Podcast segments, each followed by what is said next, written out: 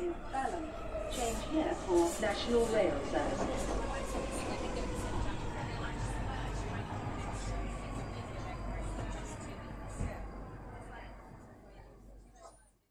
Bine ai revenit în stația Londra. Eu sunt Manuel Cheța de la manuelcheța.com și tu asculti podcastul Un român în Londra. De data aceasta suntem la episodul numărul 177 denumit Ne mutăm iar. În acest nou episod vreau să vorbesc despre căutatul de chirii în Londra, condiții pe scurt și condiții pe larg și despre plimbarea pe care am făcut-o în Kent de curând, mai ales că am fost și pe la reședința lui Winston Churchill – Înainte de orice, am un uh, mic anunț. Podcastul de față este partea Think Digital Podcast Network și mă găsești pe Podbean, iTunes, Spotify, radio.com joia la 6 seara și pe YouTube.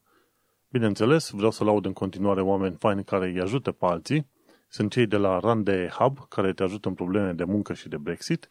Nu uita de The 3 Million pe Twitter, care te ajută cu probleme de settled status și drepturile europenilor în UK, Centrul Filia, care luptă împotriva violenței împotriva femeilor și, bineînțeles, sunt cei de la eclair.org care ajută populația să conștientizeze răul uh, traficului de persoane.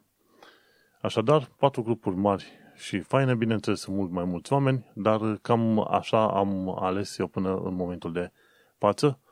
Rande Hub, The 3 Million, Centrul Filia și Eclair.org, oameni faini care ajută pe alții. Și așa, hai să intrăm în subiectele care ne interesează. Desigur că pentru asta ai venit în episodul ăsta de podcast, numărul 177. În curând ajungem la 200, bine, însemnând 200 undeva prin vara anului viitor. Și care este treaba cu căutatul de chirii în Londra, dar cred că se aplică peste tot. În principiu, în ultima perioadă, cum noi căutăm să ne mutăm în uh, alt loc, găsitul unei camere așa cum ne place este chiar uh, dificil, chiar dacă ești dispus să plătești un ban uh, în plus. De ce? Pentru că camerele dispar. Undeva la al doilea, al treilea mesaj primit de către agenți, deja camera respectivă este dată. Și aproape se ajunge într-o situație în care se cer poate cu 100-200 de lire mai mult decât s-ar cere în mod normal și totuși camerele alea se dau ca pe, ca, câine, ca pe pâinea caldă, ca să zic așa, dispar extraordinar de repede. Dar, indiferent de treaba asta, noi ne uităm, căutăm și preferăm să ne ducem numai în locuri care, într-adevăr, ne atrag. În locuri și în locuințe care, într-adevăr, ne atrag. Așa că așa cum suntem noi puțin pretențioși, preferăm să pierdem o locuință sau alta, doar pentru că nu ne convine prețul sau zona sau cine știe ce alte lucruri. Și tocmai de aceea, căutarea unei locuințe în Londra, ca să fie cât de cât pe placul tău, întotdeauna durează, să zicem, una, două luni de zile și îți dai seama cât de repede dispar ofertele sub nasul tău. Și sunt situații în care mai mulți oameni sunt interesați de aceeași locuință și începe un bidding war. Știi? Unii o să zică, dacă la 2000 eu dau 1100, dacă la 2100 eu dau 1200, numai și numai să pună mâna pe anumite chirii.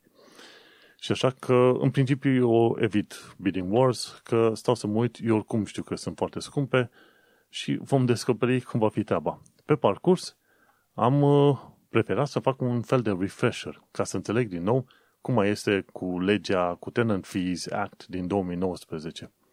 Până în 2019, tot felul de firme te taxau la greu pe uh, taxe de administrare, taxe de referințe, verificări, ce vrei tu. Erau firme gen Foxtons care până la urmă îți cereau taxe din astea de, ce știu, 500 până la 1500 de lire, numai, numai și numai să te pună în contact cu proprietarul apartamentului.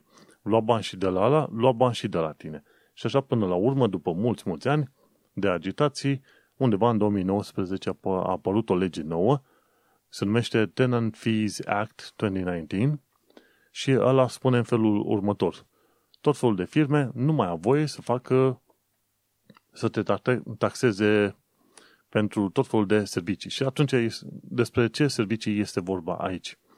De exemplu, n-ai, n-au voie să îți ceară bani pentru administration fees, pentru referencing, pentru credit check, pentru guarantors fees, La fel, n-au voie să ceară depozite mai mult, mai mari de 5 săptămâni. De exemplu, 5 săptămâni de chirie, efectiv, ăla e depozitul maxim pe care îl pot uh, cere. Și bineînțeles, n-au voie să ceară holding deposit mai mare de o săptămână. Știi? Și la fel, uh, nu te poate obliga să faci un, să plătești pentru inventory check sau checkout fee sau professional cleaner. Nici asta n-au voie să facă, știi? Și așa că în 2019 s-a introdus ideea de admitted uh, prohibited fees, cum ar veni, și efectiv toate plățile cerute de orice landlord sau agent imobiliar sunt interzise, prohibited, dacă nu sunt plățile pentru următoarele chestii. Pentru chirie, pentru tenancy deposit, pentru holding deposit și, sau, de exemplu, dacă cumva ai, întâr- ai întârziat uh, cu plata chiriei, bineînțeles, dacă ai pierdut o cheie și ei trebuie să-ți plătească să-ți refacă cheile, dacă ai schimbat condițiile de contract de chirie și, bineînțeles, dacă pleci mai repede dintr-o anumită chirie, să zicem, ai contract pe 10 luni, tu pleci în luna 9, trebuie să acoperi cumva luna a 10 Înainte ți se puneau tot felul de taxe în plus, dar acum este mult mai simplă toată treaba asta și trebuie să știi că au voie să-și ceară banii de chirie, ceea ce e ok. Tenancy deposit trebuie să fie maxim 5 săptămâni din, uh, de chirie, efectiv, n-au voie mai mult. Iar holding deposit, efectiv holding deposit se face când rezervi o proprietate, e maxim o săptămână de chirie. Și așa se știe că ești om serios. Ceea ce trebuie știut e că tenancy deposit trebuie protejat într-una din schemele importante ale guvernului UK. Și acum hai să căutăm și să zicem Gov UK Tenancy Deposit Schemes. Și acum este vorba de trei firme mari care sunt aprobate pentru a ține acest tenancy deposit. Una este Deposit Protection Scheme, depositprotection.com, a doua este mydeposits.co.uk, asta a fost folosită ultima oară când am avut așa sistem, și e Tenancy Deposit Scheme, care e tenancydepositscheme.com.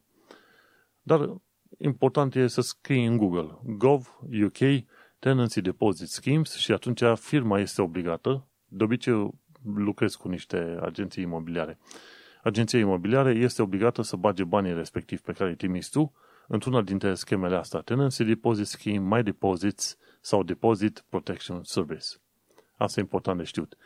Holding deposit pe care l-ai trimis tu, ei sunt obligați să ți-l trimite înapoi. Ori acel holding deposit poate, poate face parte din uh, plata primei luni de chirie, ceva de genul ăsta. Și atât. Dacă auzi că la un moment dat ți se cere să pui un uh, tenancy deposit mai mare de X luni, de 5 săptămâni, e clar că ea intenționat uh, depășesc limitele legale. Și la fel n-am voie să facă chirii lunile, plata lunilor de chirii să fie diferită. Adică plătești 600 de lire în prima lună, după aia câte 500 în celelalte luni. Nu, nu e voie. În principiu se admite plata de un singur fel pe toată durata contractului și așa mai departe. Asta este valabil pentru contractele obișnuite de chirie numite Assured Short Hold Tenancies.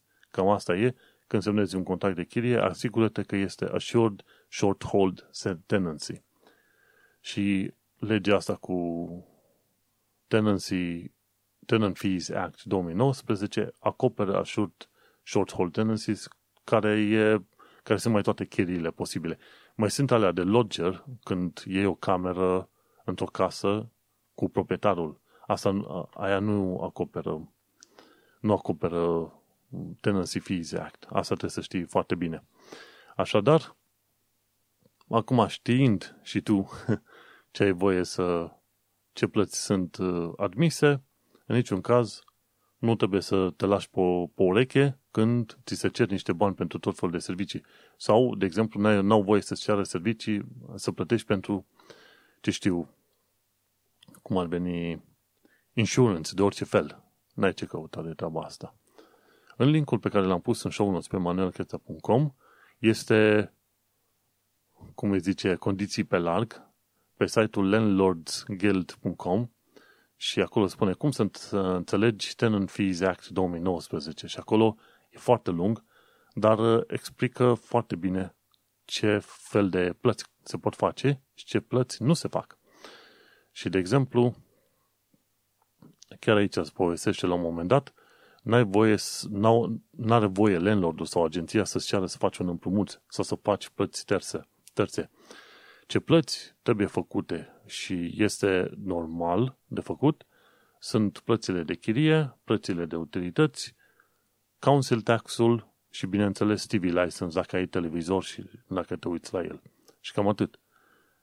Așa că n-are, n-are treabă să îți ceară altfel de chestii, știi? Așa că citește linkurile astea două pe care le-am pus în show notes, informează-te și pregătește-ți banii din timp. Înainte trebuia să te gândești să-ți pregătești nu știu câte luni de zile de, de depozit și bani de chirie și ce vrei tu de fees ca să te muți dintr-un loc în altul. Acum, în principiu, ce bani ai nevoie este banii pe prima lună de chirie, este holding deposit, care e o săptămână de chirie, și tenancy deposit, care e 5 săptămâni de chirie. Și când vrei să îți găsești o chirie, vor face right to work, right to rent check. Nu numai pentru tine, ci și pentru partenerul tău. Asta este important de știut, pentru că nu au voie să închirieze cuiva care nu are dreptul să închirieze în UK. Înainte, cât UK era în Uniunea Europeană, nu era problemă mare că prezentai pașaportul european și gata, scăpai de toate treburile astea. Acum ei trebuie să facă niște verificări clare și atunci este posibil să ceară să demonstrezi settled status. Pentru că asta e la europeni. Deci ei vor face right to work check, ți se va cere un payslip de la muncă să se vadă că îți permis să plătești chiria în locul respectiv. Ei vor face un uh, credit reference check, să-și dea seama dacă ești bun platnic sau nu. Și bineînțeles va trebui să te prezinți cu pașaportul ca să facă o copie efectivă a pașaportului respectiv, să aibă agenția imobiliară în propria lor uh, bază de date. Și odată ce faci oferta, îi spui, domne, vreau să plătesc atâta pe chirie, dacă landlordul acceptă, atunci mergi, semnezi contractul. De obicei, contractele sunt pe șase luni, un an de zile, ceva de genul ăsta. După care o să te duci să stai mult și bine la locul respectiv. Una dintre chestiunile pe care nu le-am pus aici în show notes și probabil ar trebui să le pun, este să-ți verifici internetul în zona respectivă în care te muți. Trebuie să ceri post, postcode, după care te bagi pe trei servicii mari care te interesează. Undeva prin zonele mai centrale ale Londrei, poți să verifici și de Hyperoptic. Ăștia au internet foarte bun, nu m-am plâns de el niciodată. Cât am stat în Isle of Dogs, am putut uh, avea Hyperoptic de 1 giga și a funcționat chiar ca un Hyperoptic de 1 giga. Însă, de la o vreme încoace, și Virgin Media și BT încep să ofere internet din ce în ce mai bun, de 100, 200, 500 și până la 1 giga. Așa că te bagi pe site-urile astea și au undeva un postcode checker, bagi postcode-ul și atunci verifici, vezi care e cantitatea maximă sau broadband-ul cel mai bun pe care îl poți primi pe zona respectivă. Și fă verificarea asta înainte să dai răspunsul către agenție și înainte să semnezi. Pentru că dacă ai internet plus pe zona aia, o să regreți enorm. Așa că, nu, verifică internetul cu mult timp înainte și atunci o să-ți placă cât de cât. Bineînțeles, vrei să te uiți și la alte lucruri, de exemplu, cât de aproape sunt stațiile de tren, de autobuz, de metrou, unde este primul supermarket uh, relativ ieftin, bine, unde găsești un GP, un medic de familie suficient de aproape. Chestiile astea trebuie uh, studiate, desigur. Dar, important de știut este că cumva procesul este mai streamlined mai ales când este vorba de plata banilor, pentru că Tenant Fees Act 2019 cumva ușurează viața, viața chiriașilor în special.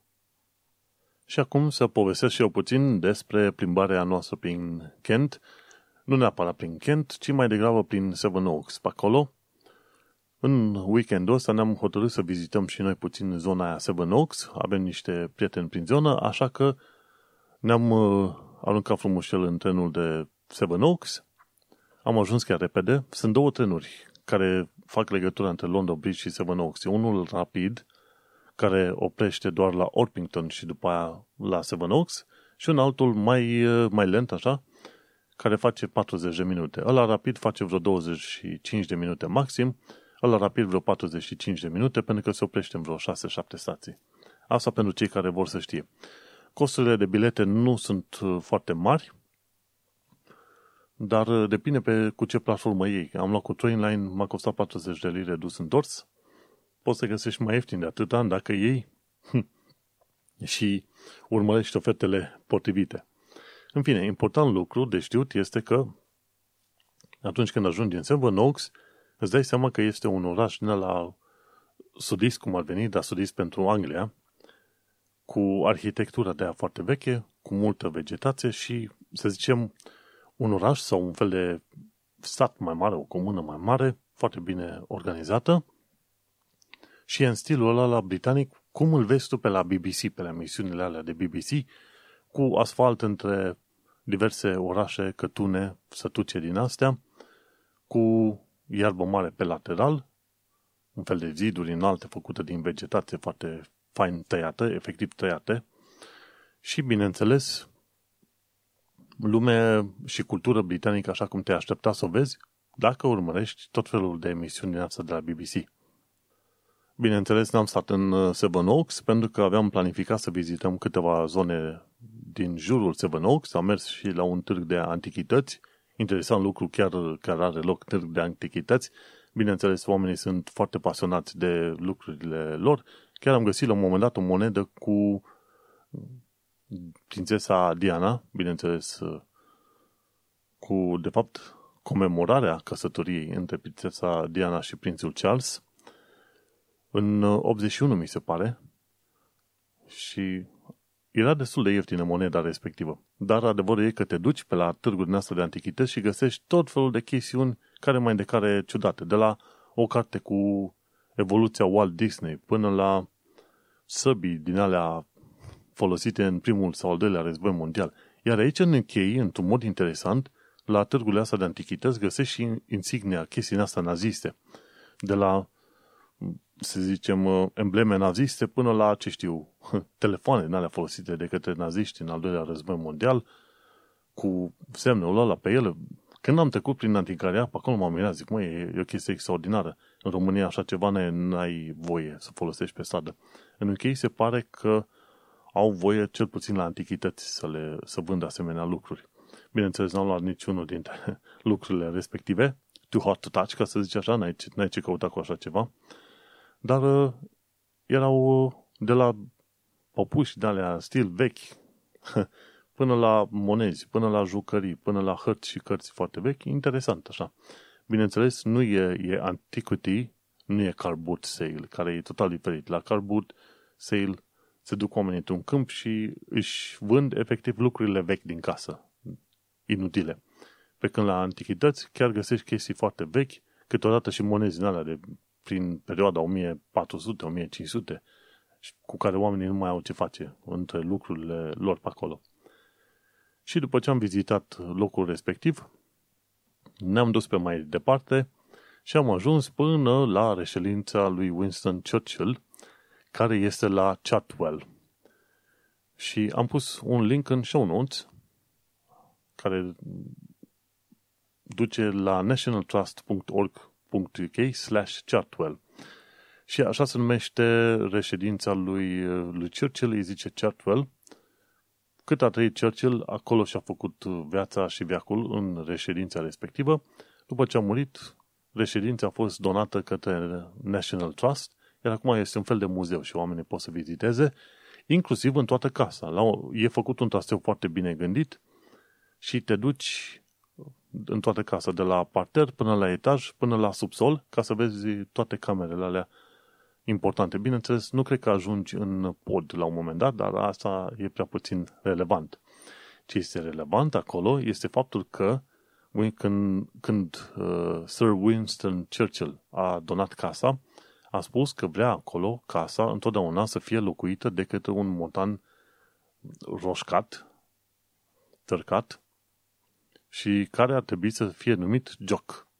Și în momentul de față, prin uh, zona asta, Chartwell, este Jock al șaselea sau Jock al șaptelea, nu știu exact care, Montan, îți dai seama, din anii 60 încoace, au trecut ceva Montan pe acolo, Montan sau pisici, nu știu exact dacă e neapărat Montan, dar trebuie să fie o pisică portocalie. Și acum a ajuns la generația Jock 6 sau 7. Și biletul este se dă în varianta first come, first serve, trebuie să te duci direct la fața locului ca să îți iei bilet să vizitezi casa. Și te duci și te plimbi nu numai prin casă, ci prin toată zona respectivă. Și stai să te uiți la cât de bogat putea să fie omul ăsta, bineînțeles nu numai el, și mulți alții care au ajuns în uh, poziții foarte înalte în UK. Casa asta are vreo 1, 2, 3 etaje plus subsolul, un teren enorm de mare, de jur împrejur, vreo două, vreo două lacuri mai micuțe, are și o zonă de studio în care se pare că Winston Churchill picta. Din ce am înțeles, eu a început să picteze undeva pe la vârsta de 70, 40 de ani. El a ajuns uh, prim-ministru în al doilea război mondial, undeva prin 39, 40, 41, la vârsta de vreo 70 de ani. Avea o vârstă destul de înaintată. A murit pe la vreo 91, 92 de ani, ceva de genul ăsta. Și au mult pe la 40 de ani început să facă pictură. Și am reușit să vedem și câteva picturi făcute de el pe acolo, am făcut poze, ne-am plimbat și prin uh, grădina cu flori și cu legume ce aveau prin zonă. Într-adevăr, locul este foarte bine amenajat. Ce e de știut e că National Trust este unul dintre cele mai mari ONG-uri din UK și care are grijă de tot felul de clădiri istorice. Iar National Trust, din ce am înțeles eu, are angajat, nu are angajat, ci are vreo 60 și ceva de mii de membri care ajută ca voluntari în tot felul de activități. Și bineînțeles, când te-ai dus pe acolo în uh, casa lui Winston Churchill, ai văzut uh, istoria cum se întâmplă. Era o perioadă bună în care veneau tot felul de lideri direct la el acasă, că era sau nu era, să zicem, prim-ministru sau ministru în guvernul ok, dar veneau pe la el și discutau cu el uh, tot felul de lucruri și se spunea că, de fapt, casa lui Winston Churchill era un fel de ministru de externe neoficial, ca să zicem așa, al UK-ului. Și, bineînțeles, puteai vedea acolo camere, medalii, ce fel de costume importante a avut uh, el și pe care l-a primit de-a lungul timpului, un dining room foarte mare, la, stai la o masă vreo 10-11 oameni, bineînțeles avea și o bucătărie din aia, stil clasic veche, mare pe lemn, am văzut și bucătăria, bineînțeles, și cu ocazia aia vezi și ceva din istoria locurilor și cum arătau și cum se foloseau, să zicem, produsele, cum era, cum era masa, cum era ce știu, cum erau oalele pe atunci, tot felul de librării asta de cărți, cum vezi din loc în loc pe acolo. Și prima întrebare pe care mi-am pus-o, zic, băi, uite-te că oamenii ăștia, după ce că au ajuns, au avut o viață de oameni bogați, efectiv, au ajuns să și conducă UK-ul, mai ales prin perioade atât de dificile. Până un alta, ce trebuie știut este că mi se pare că Winston Churchill a fost denumit cel mai important britanic al tuturor vremurilor. Mi se pare într-un sondaj din 2012, ceva de genul ăsta. Așa că, dacă vrei să vizitezi și tu să vezi casa respectivă, te duci pe nationaltrust.org.uk slash chatwell, afli adresa, vezi detaliile și, bineînțeles, înveți și ceva istorie. Și dacă poți, poate, poate îl prinzi pe, în poză pe Jack Jock al șaselea pe acolo. El e marele șef al casei, ca să zicem așa. Și cam asta a fost uh, cu plimbarea noastră. Ne-am dus după, după aceea la un pub din zona respectivă și, într-adevăr, am avut ocazia să văd cum sunt drumurile de legătură între diverse sătuce din zona aia Seven Oaks, Kent, Și este chiar uh, interesant. Drumurile sunt destul de înguste, că abia trec două mașini, sunt gardurile alea înalte din vegetație, dar tăiate vertical așa foarte frumos și în zone unde e vegetație mare, e multă pădure, sunt tăiate efectiv tunele prin pădurea respectivă și arată foarte făinuț. Bineînțeles, sunt multe lucruri de vizitat, mai ales că în UK sunt foarte pasionați de istorie și au și o istorie foarte mare. Să nu uităm că ultima invazie de succes în UK a fost în 1066, ca să zic așa, William Cuceritorul. William the Conqueror, care a reușit ducele de Normandia, care a reușit să subjuge, să zicem, Anglia. Dar a fost ultima mare cucerire, acum o mie de ani. Așa că pe parcurs, uite că au rămas în picioare foarte multe monumente, castele, case, tipuri de puburi, barnhouses, ce vrei tu, și poți să înveți o mulțime de lucruri despre istoria locurilor, uh, vizitând așa. Așa că mai avem multe de vizitat prin zona Kent și, bineînțeles, ne-am duce și mai departe în zona Sussex, Essex, ne-am duce și mai departe în Winchester și cine știe. Sunt foarte multe locuri de vizitat, numai timp și chef să ai. Cam aici am terminat cu prima parte a episodului de podcast, parte care va fi difuzată la radio.com joia la ora 6 seara. Noi ne mai auzim mai departe pe manuelcheța.com pentru a asculta podcastul în, să zicem, în deplinătatea sa. Succes! La revedere! Haide acum să discutăm și de alte lucruri, respectiv știrile din ultima săptămână și cu tot felul de lucruri care mi s-au părut mai interesante, pe care le-am descoperit eu. Guess what? E un canal de YouTube foarte interesant denumit Mega Projects. Și în acest Mega Projects, hai să dau unmute site, în acest Mega Projects, tipul ăsta face informare beton, ca să zic așa, legat de orice fel de subiect. Și într-un nou mega project a spus, ok, scurtă istoria Imperiului Britanic, undeva din perioada victoriană încoace. Și zicea că, cică s-a estimat că de pe urma Indiei, guvernul, uh, Imperiul Britanic a câștigat 43.000 de miliarde de dolari. Știi că în principiu se spune, ok, cât de mult a câștigat, uh, de exemplu, uh, Imperiul Britanic de pe urma sclavagismului. A câștigat ceva destul de mult, dar nu extraordinar de mult. Ce a câștigat foarte mult este de pe urma cuceririlor teritoriilor pe care le-a ocupat, mai ales în zona Indiei. Îți dai seama, India este efectiv enormă comparativ cu Marea Britanie. India este de vreo 60-70 de ori mai mare. Și totuși, uite că au reușit să o subjuge și au câștigat de pe urma Indiei 40.000 de miliarde de dolari, ci că banii de astăzi. Nu te miră că țările care au făcut valurile de cucerire în vremurile din trecut sunt acum bogate. Și cu ocazia asta dai o rețetă românilor. Duceți-vă și cuceriți dacă vreți să vă îmbogățiți. Dar adevărul e că n-ar fi asta rețeta. Rețeta este să fii muncitor. Și acolo câștigi. Și nu știam că s-au câștigat atât de mulți bani de pe urma Indiei. Mai ales când te gândești că e vorba de spices, de mirodenii. Și acolo s-a făcut uh, comerțul extraordinar de mult și a ajut foarte mult, a ajutat foarte mult UK-ul. Uh, Mergem mai departe. Asta era la cultura britanică. E bun de știut. Băi, uite cu cerire cât de mult au adus. Hai să mergem la niște informații practice. Site-ul witch.co.uk, de care pomenesc foarte des, spune așa. Grijă mare la scamatorii care folosesc uh, numere de telefoane oficiale. Adică, dacă primești un apel de la banca ta, fie Barclays, HSBC, de la guvern, de la ce vrei tu, ascultă, vezi ce zice, dar dacă îți cere să transferi niște bani, trebuie să-ți dai seama că cineva a spufuit numărul, efectiv te sună de pe un alt număr, dar ție ți arată în telefon ca și, fi, ca și cum este numărul oficial. De fiecare dată când apar tot fel de request-uri, mai ales de schimbat de bani sau detalii, zici, ok, mersi fain de informație, închizi telefonul și suni înapoi telefonul normal. Linia oficială. Când sun linia oficială, rețeaua, că e 3 UK, că este uh, Virgin Media, Verizon, ce vrei tu, aia va face legătură cu numărul real.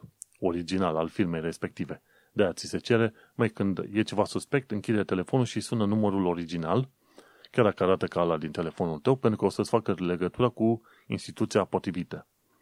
Și așa că nu trebuie să ai încredere în numărul de telefon care te sună. Chiar dacă zice, a sunat ING, HSBC, Barclays. Nu. Te uiți de două ori să vezi despre ce e vorba.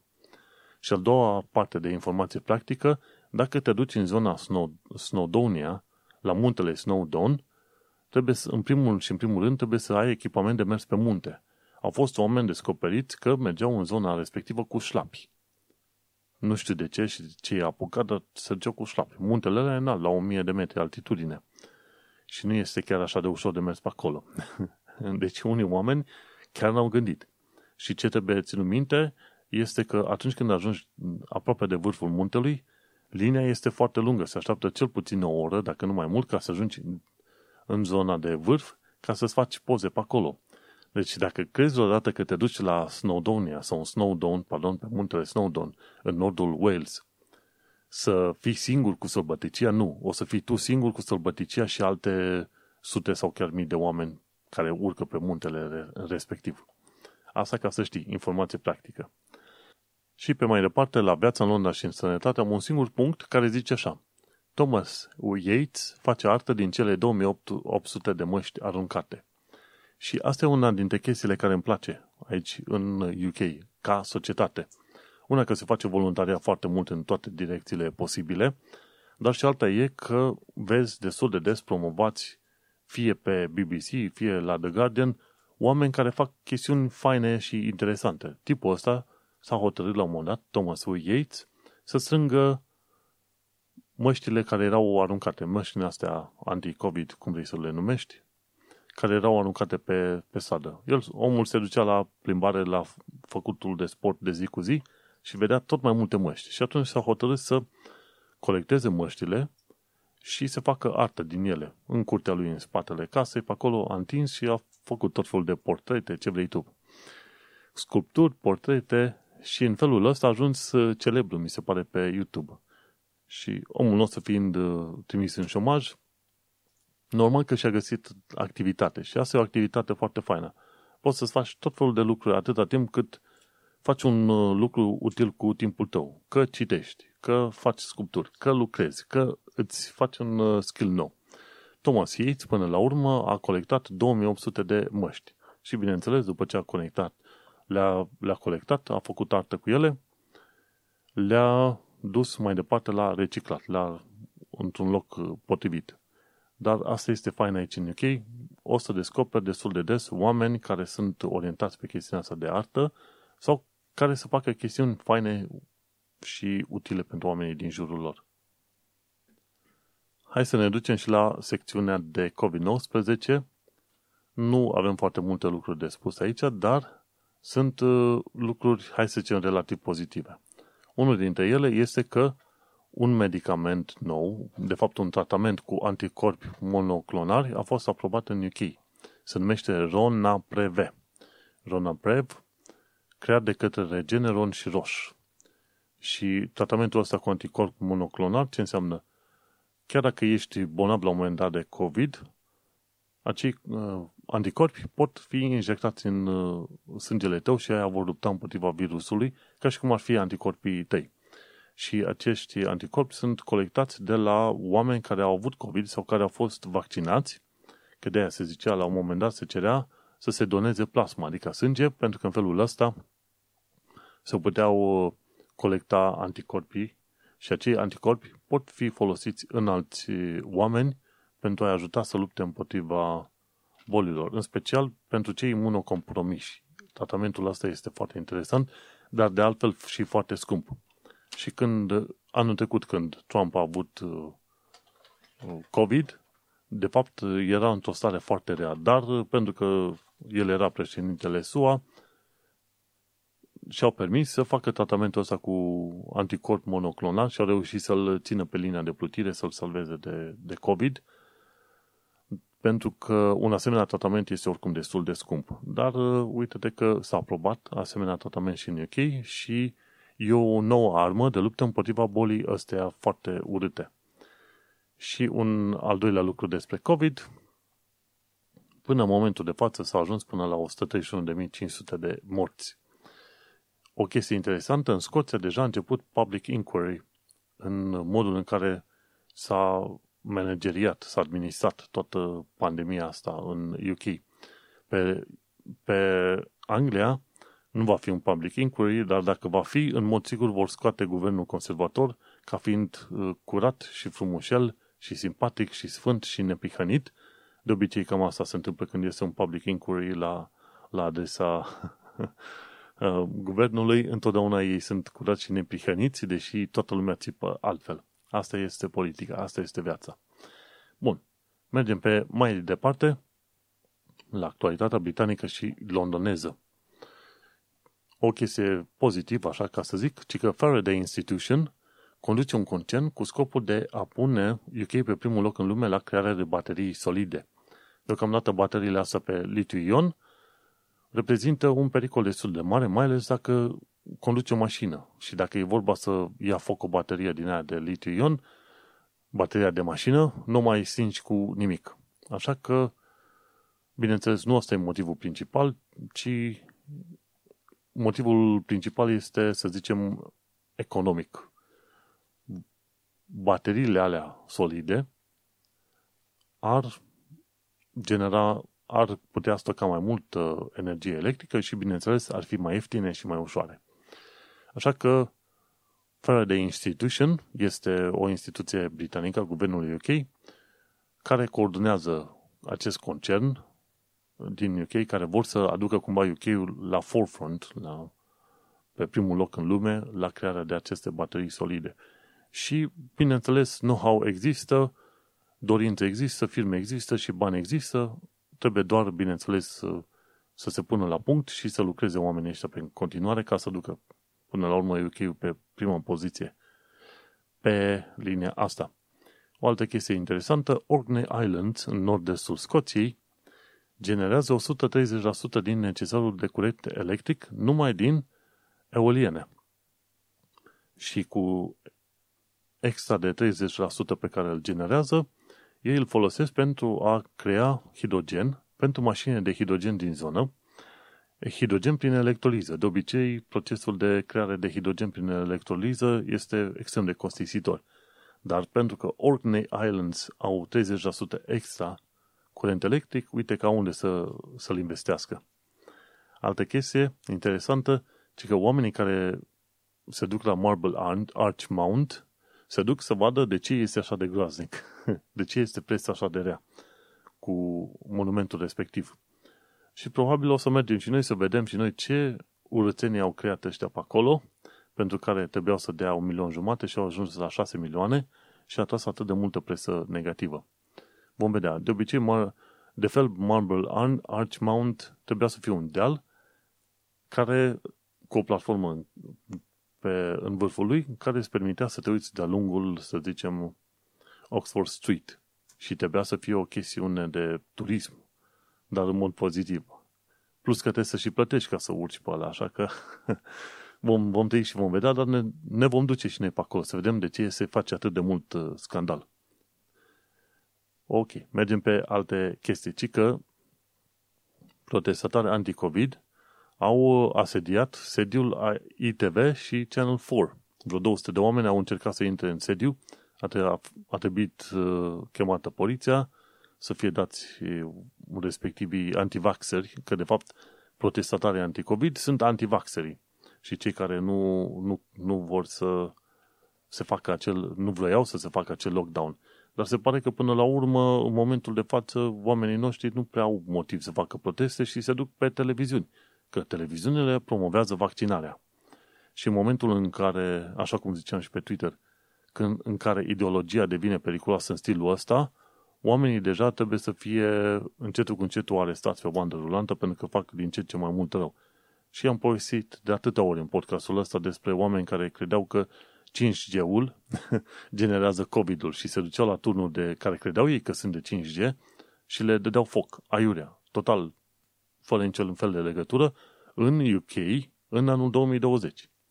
Așa că protestatarii ăștia anti-COVID care au atacat sediul ITV sunt doar o chestie nouă într-un lanț întreg de idioțenie. A, acum vreo o săptămână sau două au încercat să asedieze sediul BBC de un sediul vechi. Și au fost opriți de poliție. Nenormal. Tot legat de proteste, un protest mai normal la cap este Extinction Rebellion. Bineînțeles, Extinction Rebellion, ei cer ca, ca guvernul să renunțe la dependența de petrol. Și atunci, care este treaba? Ei ce fac? Blochează tot felul de străzi. Chiar, chiar la un moment dat, Piti Patel zicea că cumva ar vrea să obțină orice fel de motiv să reușească să blocheze asemenea proteste. Dar uite-te că protestele astea continuă și vor continua pe bandă rulantă, iar oamenii ce fac? Se prind de tot fel de lucruri, de mașini. Se prind între ei cu lanțuri. La un moment dat, undeva în zona Whitehall, au ridicat o masă înaltă de vreo 4 metri și s-au prins de masa respectivă. S-au făcut peste 100 de arestări. Aici, pe lângă faptul că oamenii merg la voluntariat foarte mult, ei există și o cultură a protestului. Și de exemplu, și în zona Bristol a fost, au fost proteste luni întregi legate de noile reguli pe care cei de la Home Office vreau să le introducă, reguli anti-protest, ca să zic așa. Dacă cineva din zonă este supărat de un protest, poate să cheme poliția să anuleze acel protest.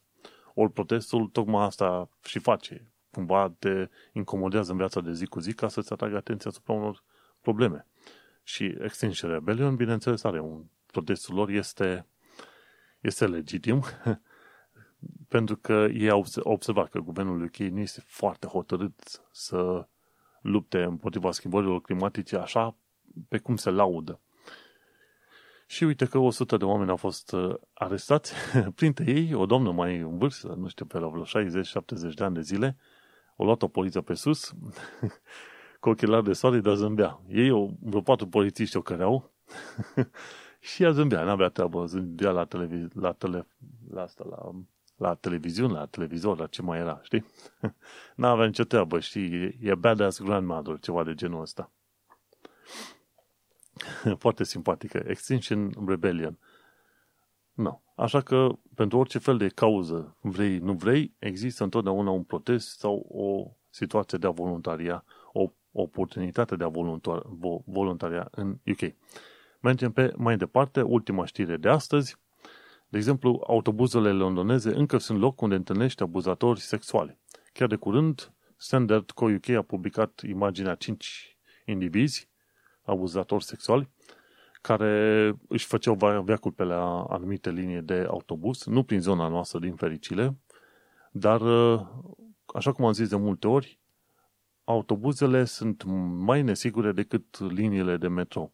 De aia, dacă poți să alegi o chirie undeva, alege cumva să fii mai aproape de linii de metrou decât pe autobuze. Cumva, la autobuze se pare că e mai ușor pentru indivizi îndoielnici să, să le folosească să meargă prin ele. Și chiar au recunoscut și cei de la TFL, bă, se întâmplă, dar sunt cazuri extrem de rare, adică 5-10 cazuri cum a fost în ultima săptămână, comparativ la numărul de autobuze și numărul de rute pe Londra. Și m-am uitat de curiozitate, zic, mă, câte aveți voi pe Londra de ziceți că sunt puține? Păi uite, sunt în total 9300 de autobuze pe 675 de rute diferite în toată Londra. Imaginează-ți, 675 de rute diferite pe 9300 de autobuze. Este efectiv enorm. Tocmai de aceea, din când în când, eu zic că Londra este o țară de sine stătătoare când vezi numere din asta. Și dacă vrei să-ți mai dau numere mari, sunt uh, următoarele. Sunt, de exemplu, 6500 de puburi, 3400 și ceva de restaurante și vreo 20.000 de fast food-uri în Londra. Ok? Ca să-ți dai seama de enormitatea orașului. Și discutăm numai în Londra centrală, discutăm de Greater London, efectiv care este înconjurat de uh, ocolitoarea M25. Așa că gândește-te la 9 milioane de oameni acolo, nici nu te miră că sunt atât de multe autobuze, 9300 de autobuze pe 675 de rute. Enormitatea orașului ăstuia trebuie să-ți dea de gândit într-un sens pozitiv, în sensul că da, chiar dacă găsești proști în tot felul de locuri și indivizi din ăștia îndoielnici, ai oportunitatea de a găsi și locuri de muncă și oameni faini și civilizații care mai de care mai interesante. Pentru că vin aici oameni din 200 de țări diferite, nici nu sunt atâta, din 200 de nații diferite, și totuși cumva, în linii mari, oamenii ăștia se înțeleg, pentru că vin cu scopul de, de a crea, de a lucra împreună, nu pentru a se călca în picioare unii pe alții. Și tocmai de aceea Londra în continuare este un loc foarte atractiv. Am lăudat Londra destul de mult, uite că suntem la final de episod.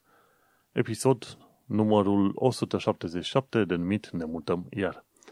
Am vorbit în episodul ăsta despre căutatul de chirii în Londra și diversele condiții legate de plată și, bineînțeles, am vorbit și despre plimbarea prin Kent și la reședința lui Winston Churchill. Nu uita să revii la podcastul ăsta, nu uita să verifici eh, show notes pe manuelcheța.com iar eu sunt Manuel Cheța de la manuelcheța.com. Noi ne mai auzim pe data viitoare. Succes și sănătate! The next station is Balham. Change here for National Rail Service.